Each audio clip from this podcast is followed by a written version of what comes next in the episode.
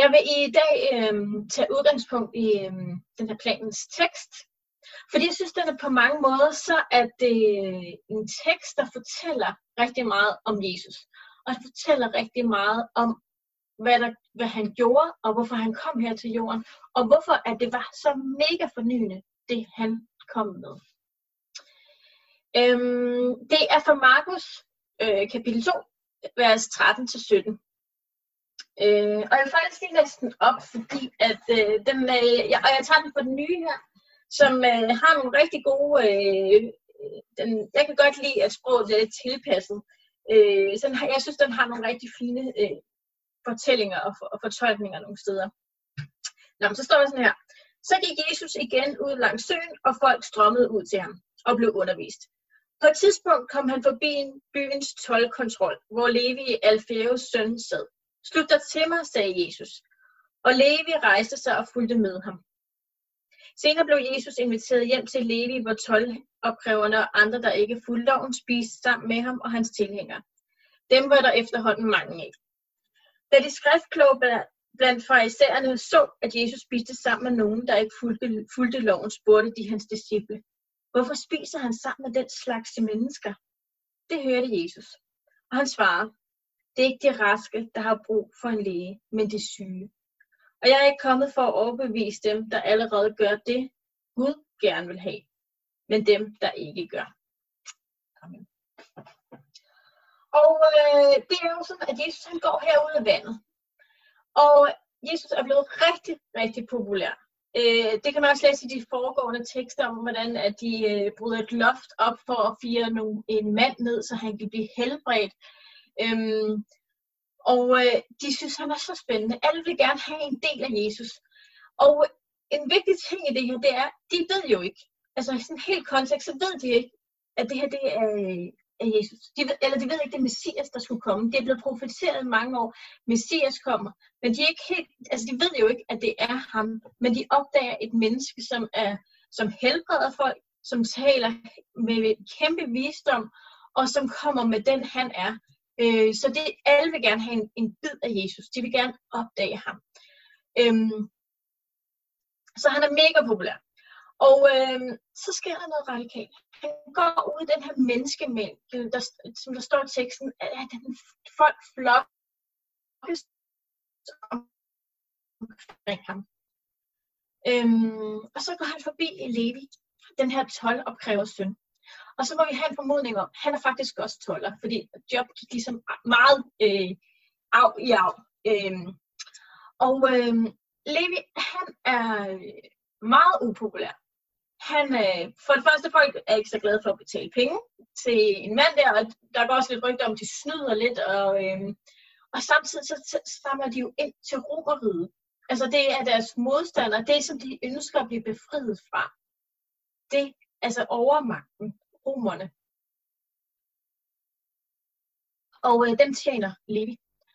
Og øh, det er sådan, når man blandt andet, når man rejser rundt, så, så skal man betale de her, øh, der er sådan nogle kontrolposter og sådan noget. Og det er jo også noget, romeriet har indsat, og man skal betale penge, tolvafgift.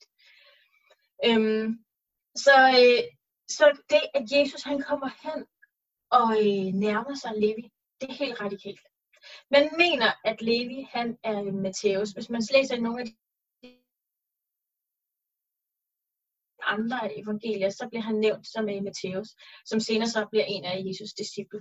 Så jeg tænker, at det er her, at uh, Jesus han faktisk kalder Matthæus ind til sig, og til at følges med ham og vandre sammen med ham.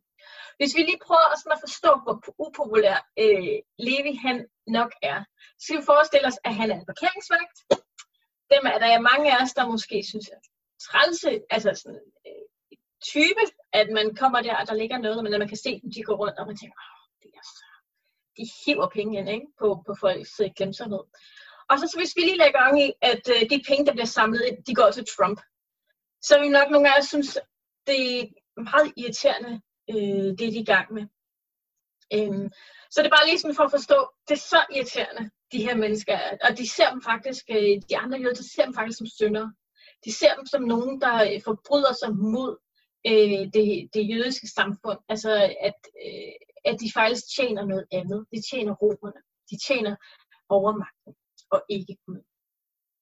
Så det her Jesus, han kommer og siger, følg mig. Gå med mig. Det er ret vildt, for der er faktisk ikke nogen, der vil sammen med Levi. Og det er faktisk Jesus, der finder Levi, der kommer og siger, følg mig. Og det er ret exceptionelt, fordi den her Levi, han må jo egentlig også have følt sig mindre og et mindre værd. Og der er måske en stor forløsning i ham, i det, at Jesus han siger, kom og følg mig. Han bliver anerkendt, og han bliver set som menneske. Og han sidder lige der i al sin skam og sin skyld. Så siger Jesus, kom og følg mig. Jeg ser dig som menneske. Jeg ser dig lige der, hvor du er, og jeg vil gerne være sammen med dig. Og det bliver i virkeligheden en meget upopulær handling. Fordi det bliver set som syndigt at være sammen med syndere. Så, og det, så sker der videre end det, at Jesus han går hjem sammen med Levi, øh, eller senere står der i hvert fald, øh, sammen med disciplen og, øh, og spiser sammen med ham. De sidder ved bordet og deler maden sammen. Jesus han rækker ud til sønderne. Og der står også efterhånden, der står også efterhånden var der mange af dem. Der var mange søndere. Og der er rigtig mange spændende øh, perspektiver i den her fortælling, som jeg synes giver rigtig meget. Øhm, den første del, som jeg vil kigge på, og som har talt til mig, så handler det om det her omkring bordet. Øhm, mange steder i, øh, i Gamle Testamente, så handler øh, det om loven, om alle de ting, man skal leve op til for at være en del af samfundet. De har sådan en masse øh, som vokser frem i deres tid. Øh, en masse lovkrav og lov øh, ting, de skal, de, de skal gøre for at skabe. På den måde er de også med til at skabe, at de bliver et folk ved at have alle de her identitetsmarkører, som, som ligesom siger, at øh, vi er et. Øh, og øh, øh, det er det, der binder folket meget sammen, og det er, de tilbeder i templet. Øhm, men her så kommer Jesus og gør igen det radikale, at det kommer til at handle om bordet. Det kommer til at handle om og fællesskabet før loven. Øhm, og øh, jeg elsker virkelig, at det handler om bordet. Fordi jeg tror, at hele det at sidde sammen og sidde ved bordet har rigtig mange betydninger for os som mennesker. Når vi er sammen om bordet, så deler vi maden. Vi deler det, der er på bordet. Jeg ved godt, der er nogen, de kommer med hver sit. Men jeg tror, vi i Danmark, vi er i hvert fald meget vant til at sidde og dele. Og det gør man også mange andre steder. Vi deler det, som det, det, det der er ved bordet. Vi deler maden. Ved bordet, så beder vi faktisk også om tingene. Vi kan ikke nå alting, når vi sidder ved et bord. Vi bliver nødt til at bede om tingene. Vi bliver nødt til at bede. Må jeg bede om vandet? Og samtidig så giver vi os, når vi sidder ved bordet. Vi giver faktisk videre. Men det er også her samtalen er. Det er også her livet er. Det her, at vi kan fortælle om, hvordan vi har det, hvordan har hverdagen været. Det her, vi faktisk deler livet sammen som familie. Jeg vil gerne sige hjemme hos os, jeg ville jo ønske, at øh, jeg kunne sidde her nu ved bordet, og sådan helt symbolsk, at vi sad dele brødet og dele det at være til gudstjeneste sammen, men lige nu er vores måltid meget kaotiske. Det er det måske også hos nogle af jer med små børn. Øh, så er det bare crazy times nogle gange. Men indimellem, så når vi også til sådan, så kan vi mærke det der med, at vi sådan kontinuerligt. Det kan godt være, at det er nogle små minutter i løbet af måltid, men, men vi bliver ved med at dele livet. Det er faktisk her, vi lige får snakket om, hvad har vi lavet i løbet af dagen. Vi øh, får lige kigget på hinanden på en anden måde, end vi gør i løbet af dagen. Øhm, og en ting, som jeg ved, vi i hvert fald øver os på herhjemme, det er også at sige, her ved bordet, der er der altid plads til en mere. Der er altid plads til at blive inviteret ind til vores bord. Til at spise sammen med os andre. Og det ved jeg, at det er også en af de ting, vi har snakket meget om som enhed. Her er der plads til en mere.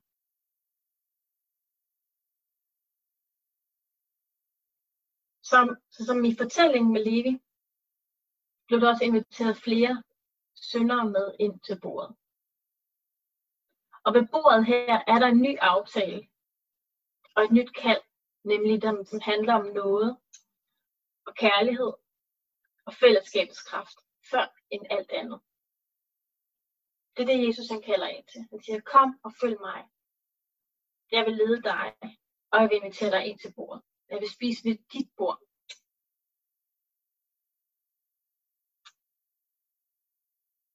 Et andet perspektiv, som jeg øh, oplever, at teksten også kalder på, det er, hvem er det, der har brug for hjælp? Farisæerne, de er meget forfærdet over det her. De synes jo, det er helt forfærdeligt, at han spiser sammen med de her syndere.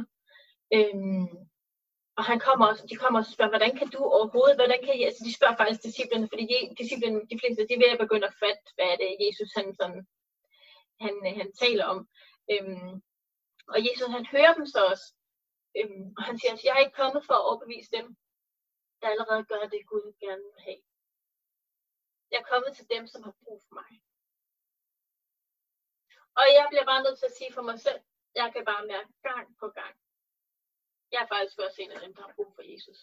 For jeg kommer heller ikke til at gøre det, som Gud altid siger. Eller gå Guds vej. Jeg kommer til at gå min egen vej. Og det kan godt være, at det er på grund af nogle gange det her, at jeg har et flosset sind. Så hvordan lader jeg min egen fordomme og lade nåden komme før i mine relationer? Og den måde, jeg inviterer ind til bordet og på den måde, jeg møder mennesker på. Og det bliver jeg bare udfordret af. Hvem er det, jeg er ud til? Hvem er det, at jeg inviterer ind til mit bord? Og jeg tror også, jeg bliver mindet om det, især i den her tid, hvor at vi ikke får set hinanden, og vi har ikke nærværet, og vi misser lidt ud på en eller anden måde, på nogle områder. Øhm, så er vi stadigvæk kaldet til dem, vi er. Også med alle mine flossede sider og, min flo- og mit flossede hjerte. Så er vi kaldet ind til bordet.